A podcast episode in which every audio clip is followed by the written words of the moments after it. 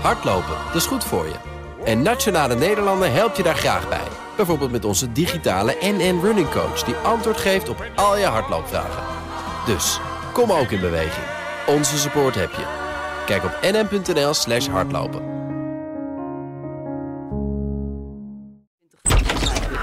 Dat je, dat je er op die manier ook geen grip op krijgt. Ja, nu hoor ik mezelf. Ja, zullen wij? Nieuwsroom Den Haag van vrijdag 23 september met in onze Amsterdamse studio vandaag weer is Leendert Beekman, Sofie van Leeuwen, ik ben Mark Beekhuis. En we hebben natuurlijk Prinsjesdag deze week eh, gevierd. Daarna twee dagen algemene politieke beschouwingen. Ze waren helemaal niet zo algemeen. Het ging heel erg over één detailonderwerp, de energierekening. En eh, er was natuurlijk weer ophef. Er was zeker ophef. En, en ik wou eigenlijk niet beginnen met een fragmentje met eh Thierry Baudet. Ik zat te denken, misschien is het beter om even helemaal van het einde van het debat meneer Azarkan van Denk te laten horen. Die eigenlijk hetzelfde meemaakte als mevrouw Kaag. Behalve dan dat de Kamer en trouwens ook heel vaak Kaag stil bleef. Ja, voorzitter, dan eh, toch kort even over gisteren. Ik denk dat het goed is dat eh, de, het kabinet een streep getrokken heeft, maar ook de Kamer. Maar voorzitter, het, eh, het, het valt me ook ergens tegen. En ik vraag me dan ook af wanneer we solidair zijn. Ik zag Geert Wilders als lid van deze Kamer net een motie indienen... waarin hij eigenlijk zegt dat mijn religie en de religie van een aantal collega's hier in de Kamer... en van een miljoen mensen, dat dat geen religie is, maar de ideologie van haat en terreur. De Kamer hoort de beraadslaging. Verzoekt de regering mede in het licht van de recente aanslag op de schrijver Salman Rushdie onder ogen te zien dat de islam een ideologie is van haat en terreur en gaat over tot de orde van de dag. En voorzitter, hij diende die motie in. En er is niemand die knipperde, voorzitter. Niemand in vak die zei, kan dat zomaar? Kun je zomaar over een religie van een miljoen mensen zeggen dat dat haat en terreur is? Er was niemand, geen Kamerlid die iets deed. Voorzitter, het raakte mij. Het raakte mij. En voorzitter, gisteren sprak de heer Wilders over Alfredo en Janine. Tranentrekkend verhaal, Alfredo en Janine, die soms een banaan per dag eten. Maar Alfredo en Janine, dat kunnen we op de foto zien, die worden geholpen. En weet u door wie? Door een islamitische buurvrouw. Ze heeft zich om hun ontfermd. De mensen waar de heer Wilders op afgeeft, waar hij haat tegen zaait. Voorzitter, ik kan er gewoon niet tegen. Dat hier bij elk debat de haat wordt gezaaid door de heer Geert Wilders. Over moslims, over vluchtelingen. En dat we met z'n allen dat elke keer accepteren. Maar op het moment dat er insinuaties worden gedaan over collega Kaag, dat we dan met z'n allen opstaan. Dus ik vraag u allen om ook solidair te zijn, niet alleen met mij, want ik kan er best tegen, maar al die miljoen moslims die elke keer bij elk debat zien dat ze verdikken me kapot worden gemaakt hier door Geert Wilders. Voorzitter, ik ben er echt klaar mee.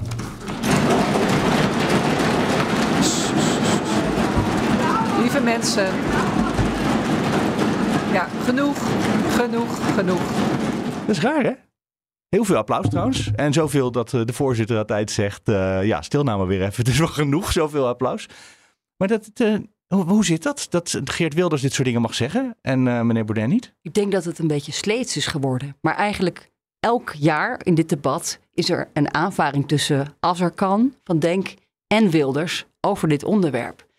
Alleen nu, ja, nu maakt hij een statement van jongens, eh, ik word hier altijd bedreigd, of mijn, hè, mijn religie. Eh, ophef over Baudet, ophef over Kaag. Ophef over de het- Kamervoorzitter. Die Kamervoorzitter grijpt niet in. Hè? Die, die grijpt niet in, ook niet inderdaad, als het gaat o- over de 1 miljoen Nederlanders. En Ja, zijn Ja, betoog was echt fantastisch niet. opgebouwd, vond ik. En daarna de emotie bij hem ook. Ik heb echt met bewondering daarnaar zitten, zitten luisteren. Ja. En over trouwens, over kritiek op de voorzitter, dan heb ik meteen een prachtig bruggetje naar iets anders. Eh, er komen best veel vragen uit de Kamer waar eh, de premier geen antwoord op geeft. Vooral eh, Partij voor de Dieren klaagt daar altijd al over. Dat als je een vraag stelt aan Mark Rutte, dat er geen antwoord op komt. Ja, voorzitter. We zijn dus weer bij dat toontje van, oh, er waren nog een paar eh, randvraagjes. Eh, wat is de kleur van deze muur? Ik denk bruin, nee, het is zwart. Oké, volgende vraag. Dat toontje. Maar vooral ook, er zijn gewoon vragen gesteld. En de minister-president leest voor wat we al lang weten. Ik weet hoe die saneringsregeling eruit zag. Drie vraagjes van de Partij voor de Dieren. Flatsie, flatsie, flatsie, klaar. Ik dacht het niet. Mijn vraag was, Wie gaat de schadevergoedingen betalen waar de staat nu toe is veroordeeld, omdat die wet geurhinder en veehouderij is afgekeurd door het Europees Hof voor de Rechten van de Mens? We beschermen omwonenden van veehouderijen te weinig tegen stank. En dat is niet per ongeluk ontstaan. Het waren Kamerleden van VVD en CDA die wel bewust die bescherming voor burgers uit de wet hebben gesloopt. Maar dan helpt ook de voorzitter niet per se de Kamer. Maar die zegt dan, ja meneer, meneer Rutte, ik denk dat u hier verder ook niks meer over te melden heeft, toch? Voorzitter, ik doe echt oprecht poging om alle vragen te beantwoorden. Maar ook prima om reflectie te horen hoe dat nog beter kan. En dan probeer ik dat natuurlijk te doen. Ten aanzien van deze bijzondere kwestie eh, persisteer ik toch aan het antwoord. Er is een uitspraak gedaan. Uh, ten aanzien van de eventuele hoogte van de schadevergoeding. Die wij, de schadeplicht die we hebben tegenover omwonenden. Er moet nog een uitspraak worden gedaan, een vervolgprocedure. Wij bestuderen die uitspraak. Uh, dit is dus ook nog onder de rechter. De staat heeft hier ook een belang in die zaak om dat zorgvuldig te doen. Ik ga nu niet in een openbaar debat daarop voor uitlopen. Tot slot, mevrouw Ouwand. Ja, voorzitter, ik wil graag een uh, ordevoorstel doen. Um, ik stel voor dat we het blokje fysieke leefomgeving naar het eind verschuiven, zodat de minister-president uh, nog wat aanvullende informatie kan krijgen om de vragen die daarover zijn gesteld serieus te beantwoorden. Dank u wel. En ik snap, weet je, ik wil u ook zeg maar dat u ook antwoord krijgt op de, de gestelde vragen. Maar ik kijk ook naar de minister-president, die heeft een paar keer gereageerd. Ik weet niet of de minister-president nu nog iets kan nee. toevoegen. En dan zegt meneer Rutte, nee, daar heb ik inderdaad niks meer over te melden. Die, die kopt hem dan netjes in. Kan de Kamervoorzitter de premier dwingen om echt antwoord te geven? Nou, nee, maar die kan wel zeggen: U weet dat u antwoord moet geven. Dat is toch de bedoeling, meneer Rutte. Maar dat is niet wat ze doet. En op de een of andere manier heb ik het idee dat ze eigenlijk, ja, ik zou, bijna, omdat het ook zo vaak voorbij komt, uh, partij kiest bijna. Jesse is het heel erg om dit te zeggen? Jesse Klaver viel haar bij. En hij zegt, ja, het zijn procesantwoorden die we steeds krijgen. He, het lastig ja, niet, wordt. niet de voorzitter, die viel uh, Esther Ouwehand van de Partij voor de Dieren bij. Nee, maar ook Jesse Klaver. Ja, ja, ja uh, omdat de voorzitter ook een mevrouw is. Dus ik denk, ja, hij viel haar bij. Uh, wie van de twee? Hij zegt, het zijn procesantwoorden. We horen het. U krijgt nog een brief. Er wordt nog een plan uitgewerkt. De voorjaarsnota. Er komt toch een evaluatie van de BOR. Als het gaat over vermogens. Ja. Dat is een Wat hebben we nog meer? Bedrijfsoverdrachtsregeling. Oh, oh ja. Maar er wordt constant verwezen naar een volgend debat. Uh, we werken de plannen nog uit. U komt, er komt nog een brief. Er is veel veranderd in de afgelopen. Dit is geloof ik de tiende, zijn de tiende politieke beschouwingen van deze premier. Hij is een stuk grijzer geworden. Maar Hallo. Ja. Persoonlijk ja. feit. Niet op de persoon, meneer Klaver. Ook bij u zie ik een enkele. Ja. Maar zijn, streken, maar zijn streken zijn precies hetzelfde gebleven. Uh, en daar wil ik de minister-president toch echt op aanspreken voor het vervolg van dit debat. Hè, dat uh, een van die streken is, kom met zoveel mogelijk technische details. Nee, het QM4-besluit, het wordt dan 30 september en uh, het kon allemaal niet. Dat is om te verbloemen dat al vanaf 8 maart het mogelijk was om besluiten te nemen. Bluffen, ons overbluffen. Het zeggen, ja, die cijfers van PvdA GroenLinks, hè, dat waren de cijfers uit 2018. En we hebben nu betere cijfers uit 2021. De hele simpele vraag, wat is het verschil tussen die cijfers? Minister-president. Voorzitter, daar moet ik mij over laten informeren. Dit is nou precies waar ik de minister-president op aanspreek.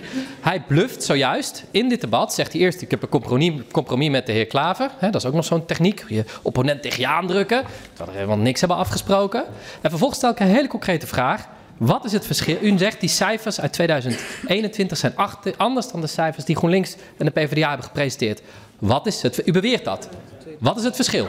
Ja, de minister-president. Daar ben ik beantwoord, voorzitter. Daar, daar, laat ik, dat laat ik zo snel mogelijk even komen. Mij is gemeld dat, dat u niet. gebaseerd hebt op cijfers uit 2018. Dat is geen verwijt. Uh, wij hebben nu de actuele cijfers. Nou, ik heb begrepen, zitten daar verschillen tussen. Als dat niet zo is, is dit een punt voor de heer Klaver. Ik laat het even uitzoeken. En dat was niet bedoeld voor, want de heer Klaver probeert nu um, uh, te zeggen, Rutte met zijn uh, debattechnieken, hè, dat, dat maakt hij er nu van.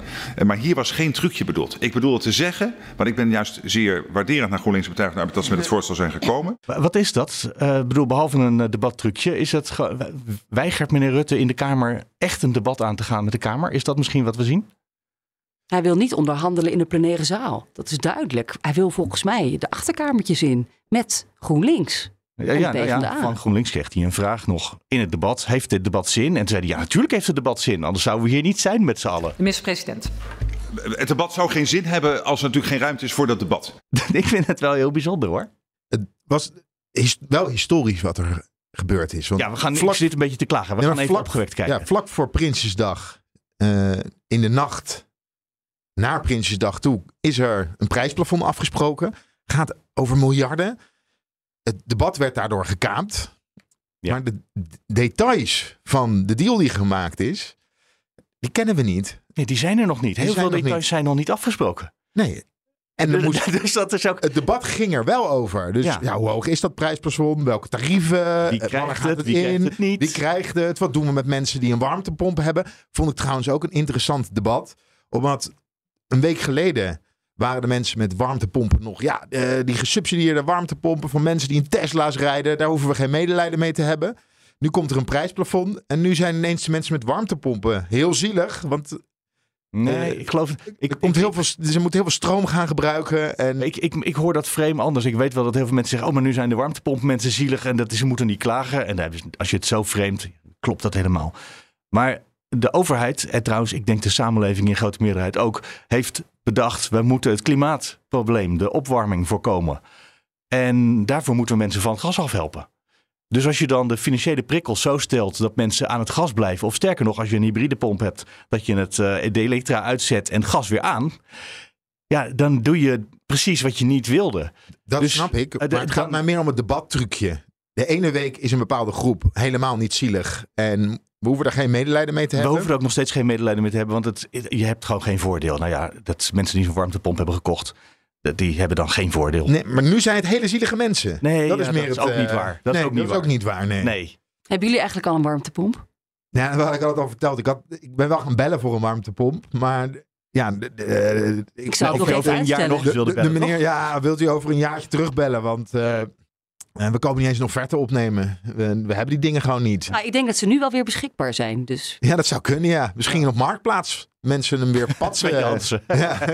ja, energiebedrijven zijn ook... eh, eh, ja, er is een discussie. Ik, de energiebedrijven zeggen... wij willen nu zo snel mogelijk garanties hebben Ja. van het kabinet. Want hè, wij moeten genoeg... We moeten weten waar we aan toe Ja, zijn. we moeten weten waar we aan toe Ja. zijn. We moeten genoeg geld in ka- kas hebben. Want anders kunnen we, kunnen we de energie niet gaan inkopen. Maar de SP maakt zich ergens zorgen over... Ja, gaan we nou die ontzettend rijke bedrijven die overwinsten maken... gaan we die nou subsidiëren? Want er is een blanco ch- cheque eigenlijk die uitgeschreven wordt. Want de dekking is er nog niet. Wat het gaat kosten is helemaal niet duidelijk. Nee, dat Het kan moet natuurlijk niet. geregeld Maar gaan dat, worden dat is op bij de zich voorjaarsnota. het verwijt dat we niet weten wat het gaat kosten. Dat is ook precies de bedoeling. Want de vraag is, eh, wil de overheid alsjeblieft het risico wat de mensen nu lopen overnemen? Dat betekent dat je het risico overneemt. En dat je dus als het, als het heel duur wordt, dat het heel duur wordt. En als het meevalt, dan valt het mee. En die, dat risico lag eerst bij de mensen, maar nu ligt dat bij de overheid. Ja, dan zit dus ook de variatie of de, de Ja. kans op een hoog of een laag bedrag zit nu bij de overheid. Maar gisteren bij de appreciatie van de moties... horen we onze premier zeggen... ja, Ontraden, dus ook geen dekking. Motie 6, BTW naar 0%. Idem, geen dekking, ontraden. Eh, we kunnen deze motie kunnen we, kunnen we niet eh oordeelkamer geven, want er zit geen dekking bij. Terwijl er nu een plan ligt van miljarden zonder dekking. Ja. En Van der Staaij zei er nog wel iets interessants over in het debat. Hij zei, want Van der Staaij is een beetje de partij die de staatsfinanciën eh, goed in de gaten, eh, ze houden dat goed in de gaten. Dus nood breekt wet. Maar als we altijd in nood zitten, hou je op een gegeven moment geen wet meer over. Dat, dat vond ik een mooie uitspraak. Want dat, dat hebben we, de Rekenkamer heeft er ook op gewezen. Bij op gehaktdag. De overheidsfinanciën moeten we beter in de gaten houden. Er moet betere overheids- of eh, discipline zijn wat betreft, betreft de begrotingen. En nu hebben we weer een begroting liggen. Want tijdens coronatijd konden ze wel begrijpen. Een, een, een, een crisissituatie. Maar nu ligt er weer een begroting met een ongedekt plan. Ja, om, Kamerlid dat de vraag stelde die ik wilde stellen aan de premier, dat was Pieter Omzicht. En die wilde weten, hoeveel hebben we nou precies verdiend hè, aan gasbaten? Want is dat zou geheim. Wel eens 30 miljard euro kunnen zijn. En dit pakket is nog bij, hè, bij lange laan niet waarschijnlijk 30 miljard. Hè, dus die extra eh, rekening nog. En eh, daar, daar fietste de premier totaal omheen en het is allemaal geheim Kan niet. Nee, dat zijn bedrijfsgegevens. bedrijfsgegevens. En ja, ik heb een beetje de indruk dat, eh, dus wij mogen dat niet weten, hoeveel geld er eigenlijk is. Ehm, nu wordt een deel daarvan gebruikt om die ongedekte rekening mee te dekken. Uh, in de voorjaarsnota kun je zeggen: hé, hey, we hebben nog 15 miljard over, of nog 10 miljard. Of die gasbaten, die vielen toch heel erg mee. Alsof ze nu een deel van de rekening gebruiken zeg maar, voor, voor wat, wat er op Prinsjesdag ligt. En iets achter de hand houden ja, voor de tegenvaller. Maar dat is logisch. Dat we dat, want jij zegt net, Rutte wil niet onderhandelen in de Tweede Kamer. En dat is Misschien snap ik het nog wel. Ook hij wil niet laten zien hoe rijk we echt zijn. Dat, nou dat is een beetje de indruk die je dan krijgt. Het is ook nog niet duidelijk hoe hoog de rekening wordt. Want bijvoorbeeld, we hebben het nu over die 70 cent voor elektriciteit en 1,50 euro voor gas. Maar dat gaat over consumenten. Dat gaat niet over eventuele steun aan grootverbruikers. Het gaat ook niet aan de, uh, de MKB-bedrijven met een hoge energierekening. Dus de uh, overdrachtelijke bakkers en slagers. En er zijn nog een paar, de saunabedrijven. Dus daar is helemaal niks voor geregeld. Dus daarvan is alleen maar vastgesteld dat het moeilijk is om daar iets voor te regelen. Maar dat gaat vast ook heel veel geld kosten. Dus ik kan me wel voorstellen dat hij niet meteen wil zeggen: Nou, ik heb in totaal 30 miljard. Dus, uh, want dan weet je wat de vraagprijs gaat worden. Ja, zo werkt dat natuurlijk. Dat is ook zo in dit geval. Die, die hele energiesteun die nu eh, voor iedereen opgetuigd wordt, is niet. Hoeveel hebben mensen eigenlijk nodig? Er is hoeveel hebben we ervoor over als regering? En dan daarna zijn ze gaan terugrekenen. Nou, dan kunnen we 1,50 euro voor gas kunnen we ongeveer opbrengen. En 70 eh, cent, of 20 cent korting op eh, de elektriciteitsrekening kunnen we wel hebben. En nou ja, dan hou je dus 70 cent over in de verwachte tarieven van volgend jaar. Dus ja, wat ik zeg, ik denk dat het heel logisch is vanuit hoe zij het tot nu toe benaderen. Dat ze niet willen vertellen hoeveel geld er in de portemonnee zit. Ook interessant, die beslisnota's die tijdens het debat, tijdens de eerste dag van de beschouwingen in de Kamer werden gedumpt. En toen kon je opeens zien uh, allemaal adviezen van topambtenaren over die energierekeningen en waarom het eigenlijk ook zo lang heeft geduurd. Het was echt smullen om te lezen. Want je zag de ambtelijke adviezen. En dan zeg, bijvoorbeeld over het MKB. Ja, een prijsplafond voor het MKB niet doen. Gaat veel te veel geld kosten. En mocht er politieke druk komen, moet er toch een politieke besluit komen. Misschien van VVD of CDA? Uh, dan op, op, op zo'n manier uh, maar eigenlijk moet het niet gebeuren. Want het was zulke heldere taal. Zulke ja, goed, ja, helder het is helder. Er staat dan, u kunt aangeven dat, of u kunt uh, hierop wijzen. Dat, ja, je ziet echt nuttig is uh, hoe zo'n besluit tot stand is gekomen. En ook met welk taalgebruik. Ja. En die krijgen we nu altijd, hè? Ja, dat is dus. Um, ik, er kwam een ambtenaar tegen. En die zei: Ja, nee, Sofie, dat is vanaf nu. Bij al die besluitvorming krijg jij de beslisnota's erbij. Dus bij de Kamerbrief Ehm, en dat is een gevolg van de toeslagenaffaire. Aha. Transparantie, openbaarheid van bestuur. Hoe, waarom zijn deze beslissingen genomen op basis van welke informatie? En alleen over dat detail van de energierekening, hè? Dus eh, hoe dat in elkaar gaat zitten. Ik heb de, uh, de beslisnota's uitgeprint. Dat ja, was meer dan ik dacht. Het was twee centimeter papier ongeveer. Dat is dan één detail. Maar je ziet ook die tunnelvisie van het hele jaar. Uh, ja, we kunnen alleen maar Gerichte maatregelen nemen? Gerichte maatregelen voor minima moeten we nemen, maar dat is onuitvoerbaar. Uh, en, en ze hebben eigenlijk alleen maar nagedacht over gerichte steun aan uh, ja, de allerarmsten. En, en dat kon niet. Maar de, men, men, hield er geen rekening mee dat inmiddels half Nederland financieel probleem had. Ja, dan was het verhaal, het kan niet. Brussel zegt het kan niet. Maar dat bleek eigenlijk wel het geval te zijn. Er is niet gebeld vanuit Den Haag. Mogen we dat eigenlijk wel doen? Europa-verslaggever Stefan de Vries. Goedemorgen, Stefan. Goedemorgen, Meijnerd. Ja, jij hebt dus contact gehad met de woordvoerder van Timmermans. En zij zegt dus dat het excuus van dit kabinet volkomen onzin is. ja, uh, ze zegt dat uh, Den Haag helemaal niets heeft gevraagd aan Brussel. Dus Brussel heeft helemaal niet kunnen zeggen wat, we, wat, wat de commissie ervan vond. Ehm, zoals gesuggereerd wordt door Den Haag dus. Dat is altijd een, een bekend smoesje hè? in, in, in Den Haag. Het mag niet van Brussel, ja. gezegd. Maar eigenlijk was er gewoon geen, geen echte wil. Ja, maar dat kunnen wij dus allemaal lezen. En niet alleen wij, de Kamerleden dus ook. Het is volgens mij het moment om even contact te zoeken met een van die Kamerleden. Jasper van Dijk van de SP. Hallo. Dat gisteren ook in de, de zaal bij de algemene politieke beschouwingen, toch? Tot diep in de avonduurtjes. Ja, het viel nog mee. Wij hadden onder elkaar ingeschat hoe laat zou het worden. Sommigen zeiden twee uur, drie uur s'nachts. Maar het was rond twaalf uur klaar en ik was om één uur thuis in Utrecht. Dus het viel nog mee. Ja, eh, die beslisnota's, dat moet Renske Leijten heel erg gelukkig mee zijn collega van de SP. Waarom Zeker. Is, waarom is jouw Renske Leijten? Waarom niet Jasper van Dijk zelf? Ja, en Jasper van Dijk ook natuurlijk. Ja, nee, je zei al terecht, het is een uitvloeisel van de toeslagenaffaire. Uh, in het kader van de transparantie uh, geeft de regering dus nu met deze beslisnota's aan hoe besluiten tot stand zijn gekomen. Met de voor's en tegens, de adviezen van de ambtenaren, zoals jullie zelf al aangaven. Ik vind dat echt een aanwinst. Uh, het democratische proces moet natuurlijk zo overzichtelijk, zo doorzichtig mogelijk zijn. En met deze beslisnota's bevorder je dat. Dan kunnen we het debat ook verbeteren. Kunnen we ook zien welke overwegingen misschien niet zijn meegenomen door een minister, terwijl die wel zijn geadviseerd. Dus ik zie eigenlijk alleen maar voordelen aan deze nota's en ik zie er naar uit om ermee aan de slag te gaan. Je kunt eigenlijk dus meer de, de politieke uh, keuzes ook um, daaruit halen. Van, Ja. hè, dit, dit was een advies, maar de politiek heeft anders besloten. Precies, ik, moet- ik, ik moet ook denken aan die ehm, nota's die toen naar buiten kwamen oh, bij, tijdens de formatie, weten jullie nog? Dat, dat je dus zag wat Jesse Klaver allemaal had gezegd en ook andere eh, de mensen tijdens de formatieonderhandelingen. En je zag gewoon de inzet van de partijen. Dat was voor eh, sommige mensen ook wel eventjes schrikken natuurlijk. Maar hier gaan we dat dus ook zien. De overwegingen van de ambtenaren. Dus eigenlijk de interne besluitvorming. Die gaat openbaar worden. En ik juich dat toe als SP'er. Want hoe meer transparantie, hoe beter. Is het gevaar niet dat er zometeen eh, meer mondeling gaat gebeuren? Omdat ze weten, het kan op papier komen.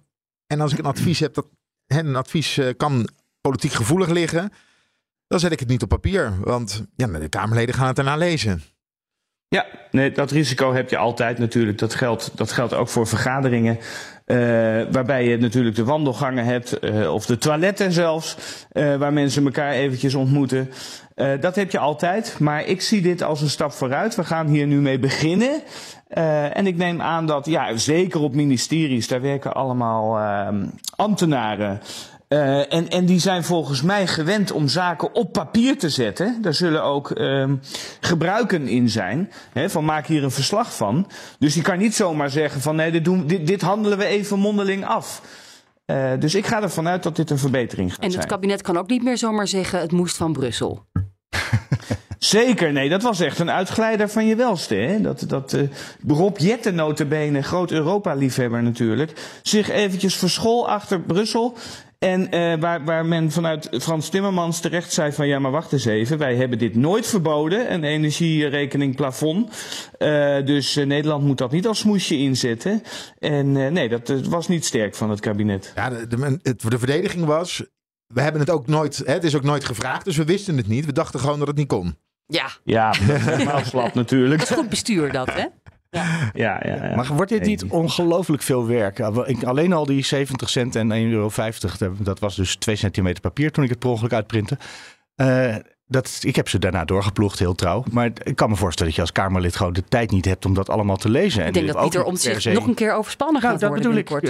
Eh, Gaan jullie dat bijhouden? Of worden jullie nu zo ge- geholpen met al dat papier dat je echt niets meer kan vinden in die enorme stapels? Ja, ehm, we hebben natuurlijk fractiemedewerkers. Maar hoeveel En hebben jullie is- er? Ik heb zelf vier medewerkers op vier beleidsterreinen. Eh, elke partij organiseert dat op zijn eigen manier.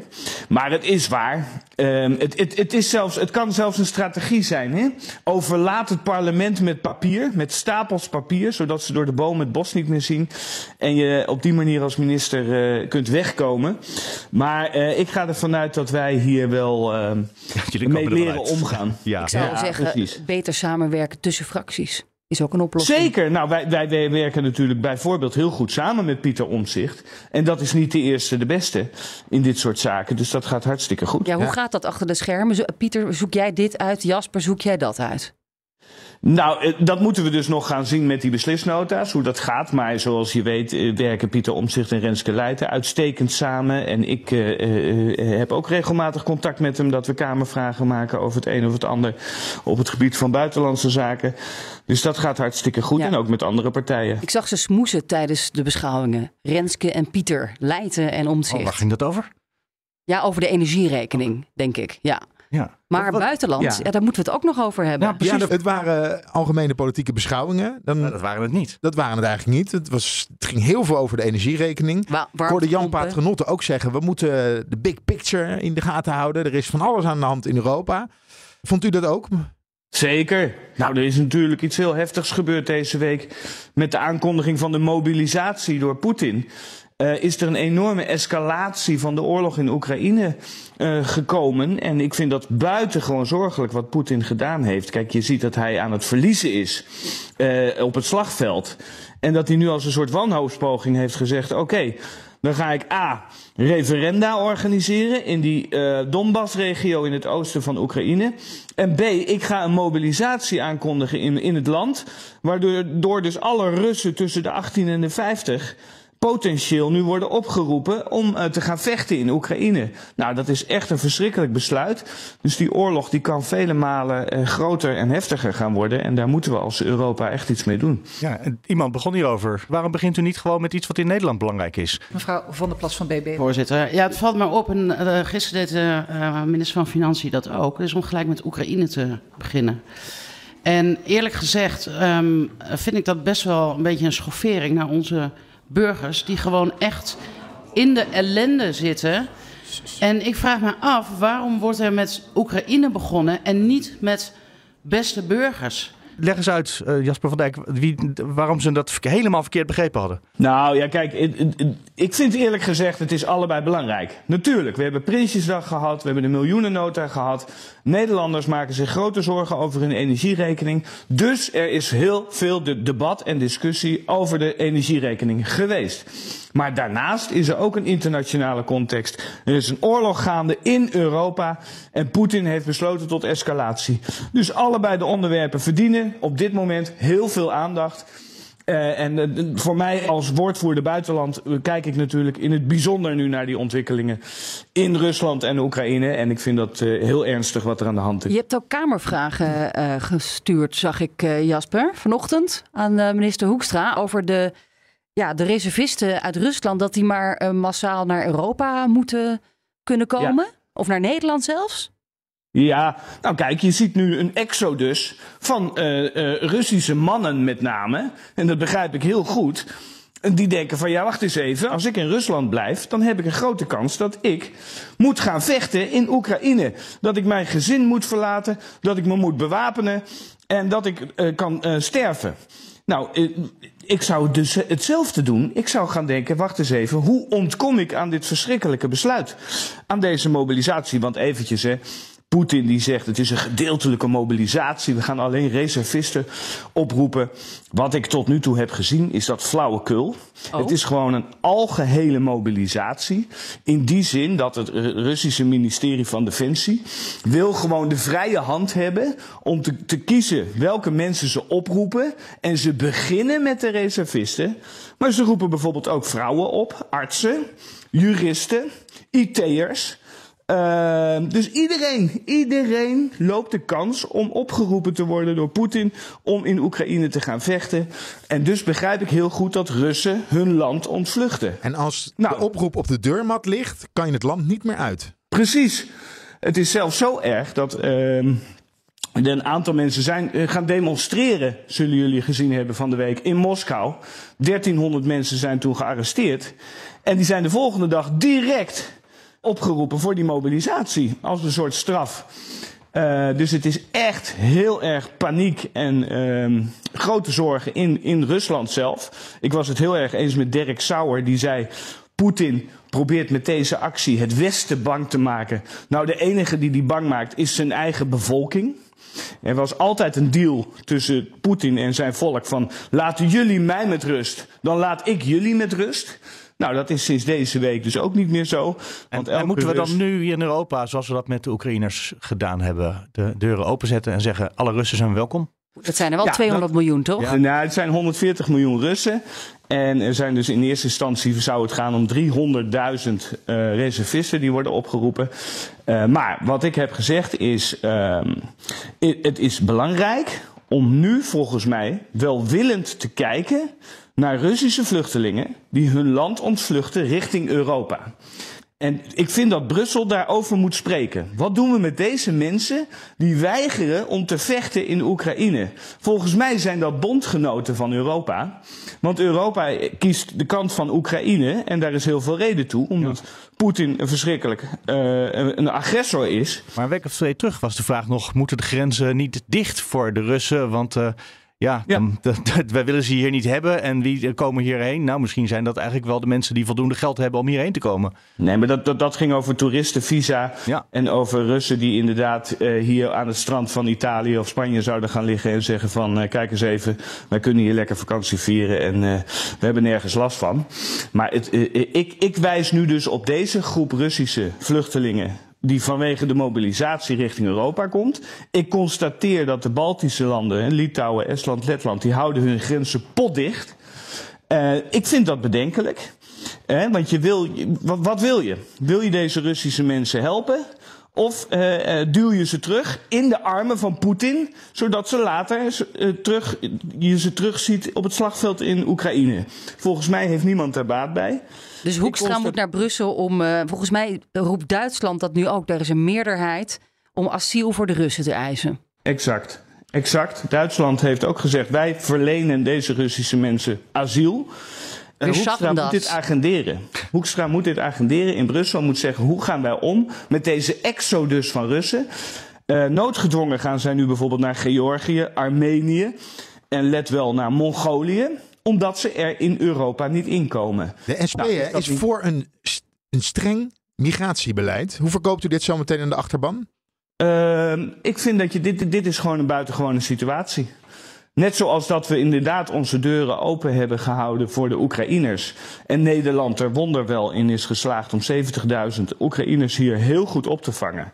Dat is echt vrij geruisloos gegaan. Maar zeg je dan, Hugo de Jonge bouwt nog even 50.000 extra flexwoningen voor uh, Russische deserteurs?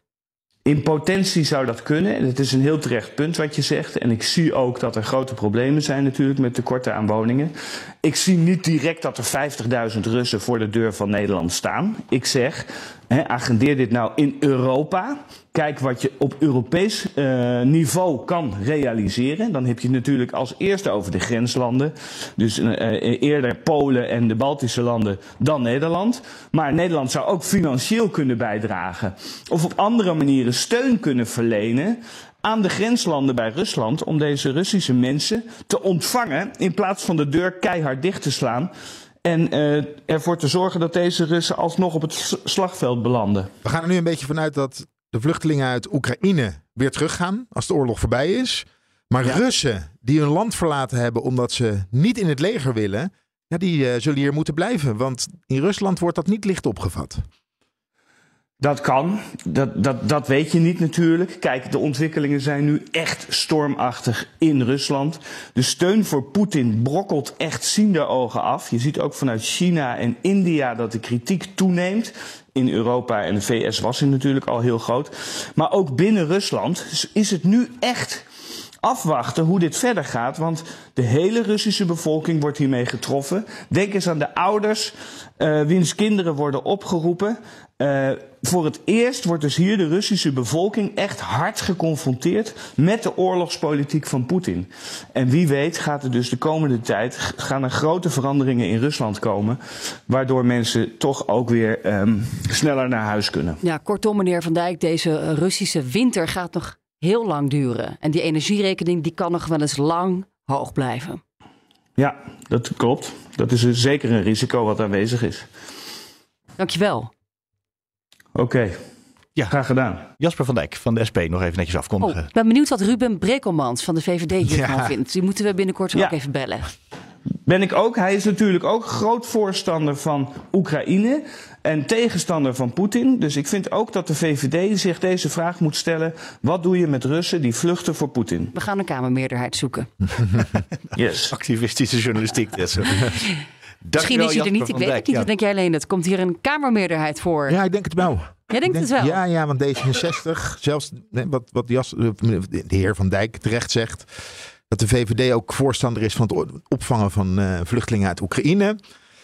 Dus ik denk dat hier wel een meerderheid voor Ja, eh, kan komen. Nog heel eventjes terug naar Prinsjesdag. En het begin van de dag toen we de doorrekening van het CPB kregen. En dat heeft te maken met het eerste koopkrachtpakket dat deze zomer is gemaakt. En de cijfers zagen er eigenlijk best wel goed uit. Hè, De, de koopkracht neemt volgend jaar weer toe. Eh, De lage inkomens en mensen met een uitkering gaan er zelfs op vooruit. En toch is dat prijsplafond, eh, die afspraken over het prijs, prijsplafond, die zijn er nog gekomen. En ik vraag me eigenlijk af, is dat niet te vroeg? Gaan we niet zometeen overcompenseren en te veel doen? Waardoor ook weer, hè, dat dat roepen economen ook, de inflatie aangewakkerd gaat worden. Hè? Ja, dat is een, een, een risico. Hoewel volgens mij Rutte in het debat zei dat het allemaal maar meevalt. Want dat prijsplafond, dat is, dat is geen geld wat jij in je portemonnee krijgt. Dat Ja, is... hè, dat, is geld dat je houdt. ja, het, het is, Ja. het is een nog, nog steeds redelijk dure energierekening natuurlijk. Maar in de berekeningen van het CPB werd wel gerekend met hoge energieprijzen.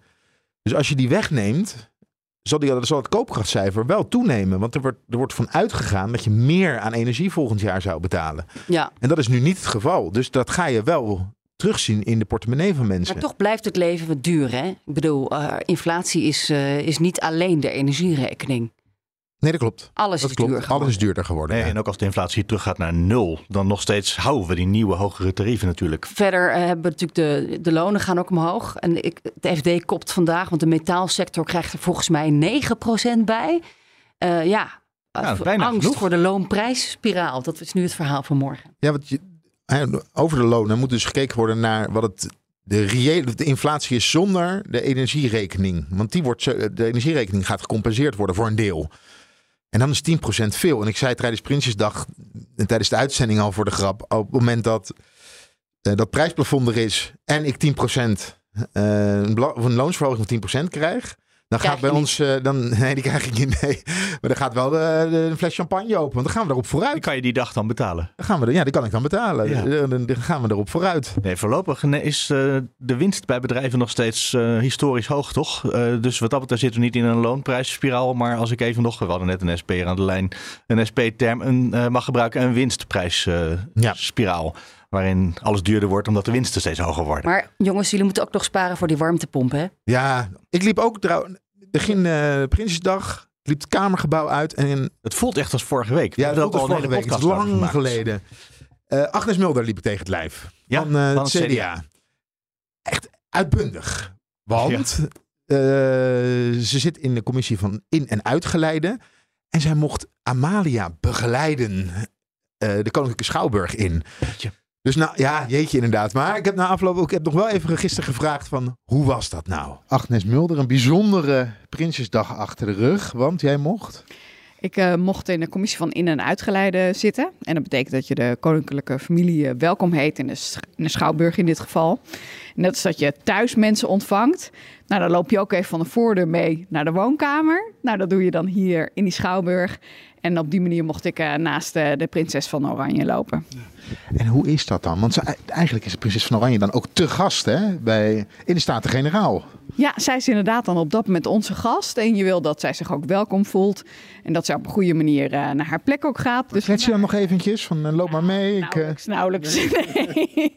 nee, maar het is gewoon mooi dat je heel eervol dat je haar mag ontvangen. En zeker in al die moeilijke omstandigheden waarin ons land nu verkeert. Ja, moet je wel eh, rekenschap van geven. Niet alleen als Kamerlid, maar dat is voor haar natuurlijk ook, eh, zal het zeker impact hebben. Je zegt het is een eer om dat te mogen doen. Eh, hoe bent u eigenlijk uitgekozen? Ja, dat is dan eh één grote black box eigenlijk. Want eh, je krijgt op een gegeven moment de vraag van de voorzitter of je het wil doen of, eh, of niet. En dan kan je ja of nee zeggen. En ik dacht, ja, ik ga dat gewoon wel doen. Ja, dat gaat dus net zo ondemocratisch als het hele Koningshuis, zeg maar. nou, als je het misschien zo vergelijkt, als je het zo eh, neerzet. Ik weet niet, eh, ik hoorde van iemand dat het ook iets heeft eh, te maken met hoeveel jaar je in de Kamer zit. Ik zit dit jaar en op de dag zelf exact tien jaar in de Tweede Kamer. Ik zag ook Henk Nijboer, die zat ook op dat moment tien jaar in de Tweede Kamer. Die liep ook mee. Dus Paul van Menen denk ik ook tien jaar. volgens mij ook. Dus misschien heeft het daar wel wat mee te maken dat je daarom eh, bent uitgekozen. Ik weet het niet, maar ik vond het heel eervol. Maar geen republikein, denk ik. Nee, dat ben ik niet. Ik ben het natuurlijk, ik ben CDA, dus ik ben pro-Koningshuis. Leven de koning. Zo is het. Jij ook. Ah, mooi. Ja. Ja. Ja. ja, het is natuurlijk totaal zinloos om heel blij te worden van dat je naast een prinses mag lopen. Maar als mensen er blij van worden, is ook wel weer mooi. Als je van de, eh, van de monarchie houdt, en Ah, zoals je net gehoord hebt, dat doet ze. Ja, dan is dat eh, bijzonder en mooi. Weet je dat eh, Jan Paternotte van D66 stiekem ook een monarchist is? Het is eigenlijk me niks. schandalig natuurlijk. Verbaast me niks. Dus ze worden geleid door een katholiek. Eh er zit een monarchist in de vraag. Wat is dat voor een rare partij eigenlijk, dat D66? Ja, ik dacht dat is samen met de SP, dat zijn nog de enige, hè, de republikeinen die we... Ne- Nederland was een Toch republiek. Maar Toch zelfs daar zit de klad in nu. Jeetje. Dus de koning die mag nog even blijven zitten. Hey, over de koning gesproken. We moeten het hebben over Remkes. Ja, hoe Ehm, gaat het met Remkes? Is dat niet een eh, een soort onderkoning op zijn minst op het ogenblik in Nederland? Ik eh, zat te bellen met eh, LNV, dus het ministerie van Landbouw, zonder minister, zonder perspectief. Ja. Van hoe gaat het met Remkes en hoe gaat het met de nieuwe minister? Ehm, Remkes, daarvan zeiden ze, nou, we hadden gezegd eind september, maar het wordt toch oktober. We weten het nu toch? Er is een datum, 5 Dus nu oktober. Officieel 5 oktober. Ja, ik denk dat we nog geen twee uur later een eh, berichtje kregen. 5 oktober eh, kunt u in Nieuwsport opkomen draven, want dan krijgen we het rapport van Remkes. Zet het in uw agenda. Wat Ik ook leuk is, we hebben een uur om het rapport te lezen. Dat zegt misschien ook, eh, ze hebben een embargo krijgen het een uur eerder. En dan Eh, komt er een persconferentie waar je meteen vragen mag stellen. De vraag was een beetje, eh, wat gaat Remkes nou opleveren? Wordt dat een A4'tje met, eh, met, met, met, met bullet points? Of gaat dat een heel rapport worden? Nou, of, een uur, dan krijg een je verslag. Nou, Sophie kan 150 pagina's. mm, echt achterlijk snel lezen. Dat is niet Dus normaal. ik ga dat doen. Jij, als het 100 pagina's zijn, Sophie komt daar doorheen. Ik niet. Maar ik denk bij de gemiddelde lezer dat we dan een rapportje krijgen van zo'n 30, 40 pagina's. Ja, of we gaan er samen heen en lees jij de eerste twee de pagina's de. Ja. Maar, Hey, maar ehm, je, je weet ook zeker dus dat nu op 6 oktober de nieuwe minister van eh, Landbouw eh, benoemd gaat worden. Want je kan niet van iemand verwachten dat hij minister wordt. En dan twee weken later wordt hij geconfronteerd met het rapport van Remkes. Wat vervolgens eh, een heilige bijbel is waar je niet vanaf mag wijken. Dan bedoel, dat is geen manier om te beginnen. Dus je moet eerst het rapport van Remkes nu afwachten. En dus tot 5 oktober zit er geen nieuwe minister. Ik gok dat die minister er wel net zit, want die, iemand moet dat rapport in ontvangst nemen. En dat is dan de nieuwe Ah, minister. Oké, En maar die moet in ieder geval weten wat er in het rapport staat voordat hij die stoel accepteert en zegt: Oké, dan ga ik wel zitten. Ik heb ook nog even gevraagd aan Gert-Jan Segers deze week van de ChristenUnie. Is die er al? Wanneer Nee, komt die minister? En hij zei, we zijn er bijna. Oh, En daar kan je een kinderliedje van maken. Maar nog niet helemaal. gisteren in de wandelgang ook nog even. Gert-Jan Segers, het is nu twee dagen later. Zijn jullie eruit? Ja, nou nog niet helemaal. Ook weer met landbouw gesproken. Die hadden nog niks gehoord over deze mogelijke kandidaat. Dus het is echt nog Jij intern naam? ChristenUnie. Weet jij een naam van een mogelijke kandidaat? Nee, we, we, we roepen steeds, ah, laat Pieter Ginwis die klus opknappen. Tweede Kamerlid, bo- boerenzoon. eh, ligt goed in de, in, in de wereld, in de sector. Slimme jongen. Maar eh, ik heb nog geen andere naam. Ehm, eh, bij de landbouw denken ze dat ze in de loop van volgende week iets meer zullen horen over dus die mogelijke kandidaat. Eh, dus wie weet, eind volgende week in de ministerraad. Nee, trouwens, dat gaat via Rutte. Dat hoeft niet door de Het hoeft niet langs de ministerraad. ministerraad. Kan Dan moet gewoon minister-president gewoon ja of zeggen. Jeetje. Nou, ja, we hebben vandaag deze week ook gehoord. Een prijsplafond hoeft ook niet door de ministerraad. Dat kan ook door de onderraad kan het beslist worden. Ja, maar de onderraad is een onderraad van de ministerraad. Ja, het was Dus een beetje is vaag een, een Dat ging over, eh, dat ging over eh, de, Pieter Omzicht vroeg dat terecht. Hoe kan dit eigenlijk? Dit is helemaal niet in de ministerraad besloten. En ja, er kwam ook weer een, is het besloten. De vierhoek is het besloten. Wat is de vierhoek? De vierhoek is keer voorbij zien komen. eh, financiën en economische zaken zit in de vierhoek. Sociale zaken? Sociale zaken. En wie zit daar dan verder nog bij? Ja, de minister-president. Minister-president, algemene zaken. Ja, dat is de vierhoek. goed? Ja, dat zeggen we goed, denk ik. Dus ik denk volgende week, dan is het al bijna oktober, hè, eind september. Had eigenlijk het rapport er moeten liggen van Remkes. Die trouwens met de ketens aan praten is, hoor ik nu. Dus wat eigenlijk voor de camera's niet lukte, eh, gebeurt nu stiekem achter de camera's wel. Dus de supermarkten, misschien ook wel de Rabobank. Nou ja, Ja, die zal er- toch niet aan de dans ontsnappen? Ja, er- daar komt iets met perspectief. En zij moeten natuurlijk ook die rekening gaan betalen. Dus dat is Remkes nu keihard. Volgens mij is hij daarvoor aan het knokken. In, in stilte. Dus eind volgende week gok ik misschien die nieuwe minister. En dan die week daarna alweer is de week van 5 oktober. Ja. Eh, en dan is het eh, hele stikstofprobleem opgelost. Nee, want ik heb nog eventjes achter de schermen gevraagd rondom het stikstofprobleem. En alle ambities rondom bouwen. Er staat dus nog een stikstofuitspraak, staat er op de rol van de Raad van State. Waarin de uitzondering, de stikstofuitzondering van de bouw ter discussie staat. Dat, eh, die Johan Vollenbroek, die, de pasuitspraak ook afgedwongen heeft eh, drie Ja, jaar een geleden. heel aantal van dat soort zaken. Ja, ongelooflijk veel zaken rondom stikstof. Hij heeft een, een, een project in Rotterdam heeft hij, eh, heeft hij aangegrepen daarvoor. Want wat er nu gebeurt is dat op het moment dat er gebouwd wordt, wordt er geen rekening gehouden met de stikstofuitstoot. En na de pasuitspraak lag de hele bouw stil. En om dat weer op gang te krijgen, hebben ze, hebben ze dat besluit genomen. Vrijstelling. Vrijstelling is dat. Want het is maar eenmalig. En als het staat, dan komt er geen stikstof meer van een gebouw. Ja, en Vollenbroek zegt, ja, dat, dat kan eigenlijk niet. En naar de rechter gegaan. De rechter lijkt daarin mee te gaan, toch? Tot nu toe. Nou ja, ik heb dus even gevraagd bij, eh, bij NNV, hoe, hoe groot zijn de zorgen hierover nou? En dan gaan ze natuurlijk niet direct zeggen, enorm. Maar ze laten wel echt duidelijk los. Ja, we maken hier ons wel echt, echt zorgen over. Want dit kan een enorme impact hebben. Het kan goed aflopen. En dan zitten er heel veel scenario's tussen, tot een donker scenario aan toe. Dat de hele bouw stil komt te liggen.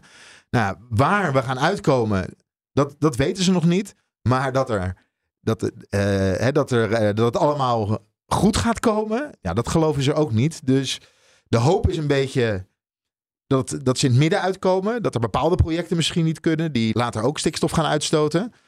Eh, maar de zorgen zijn enorm groot.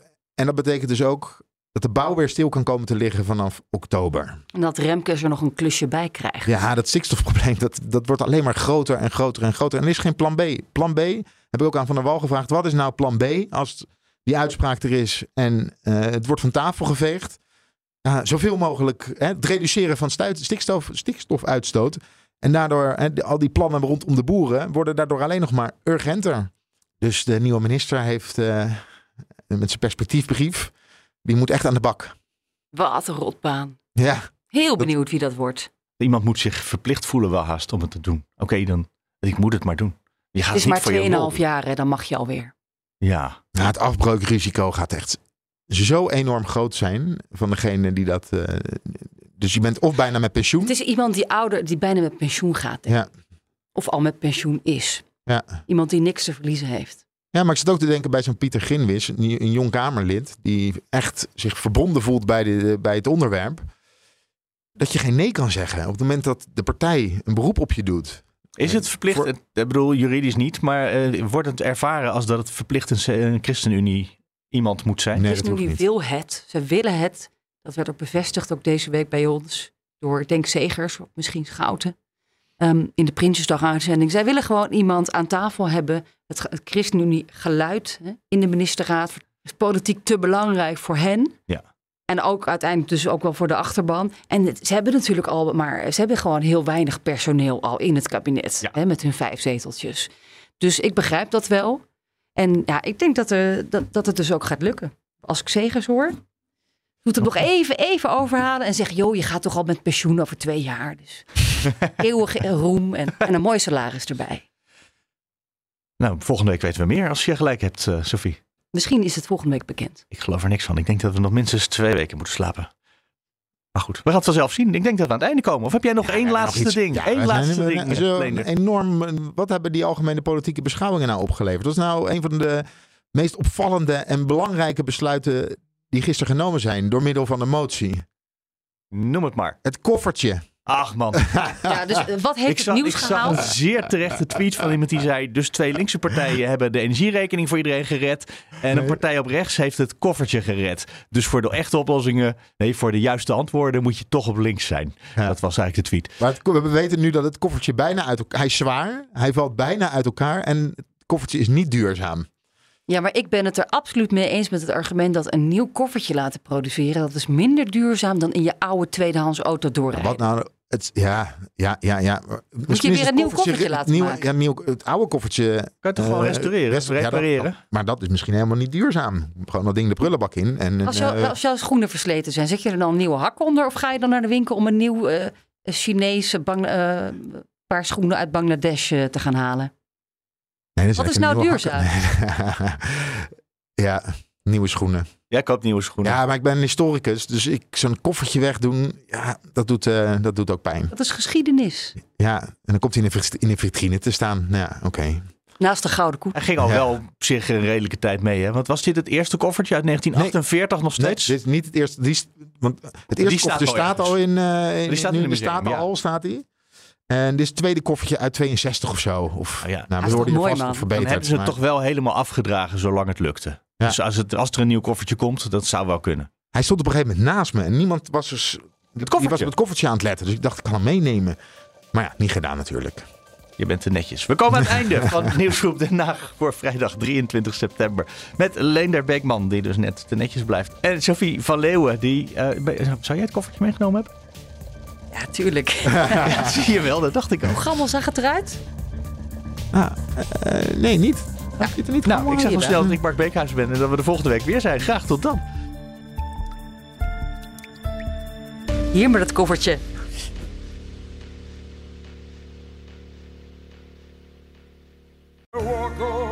Hardlopen, dat is goed voor je.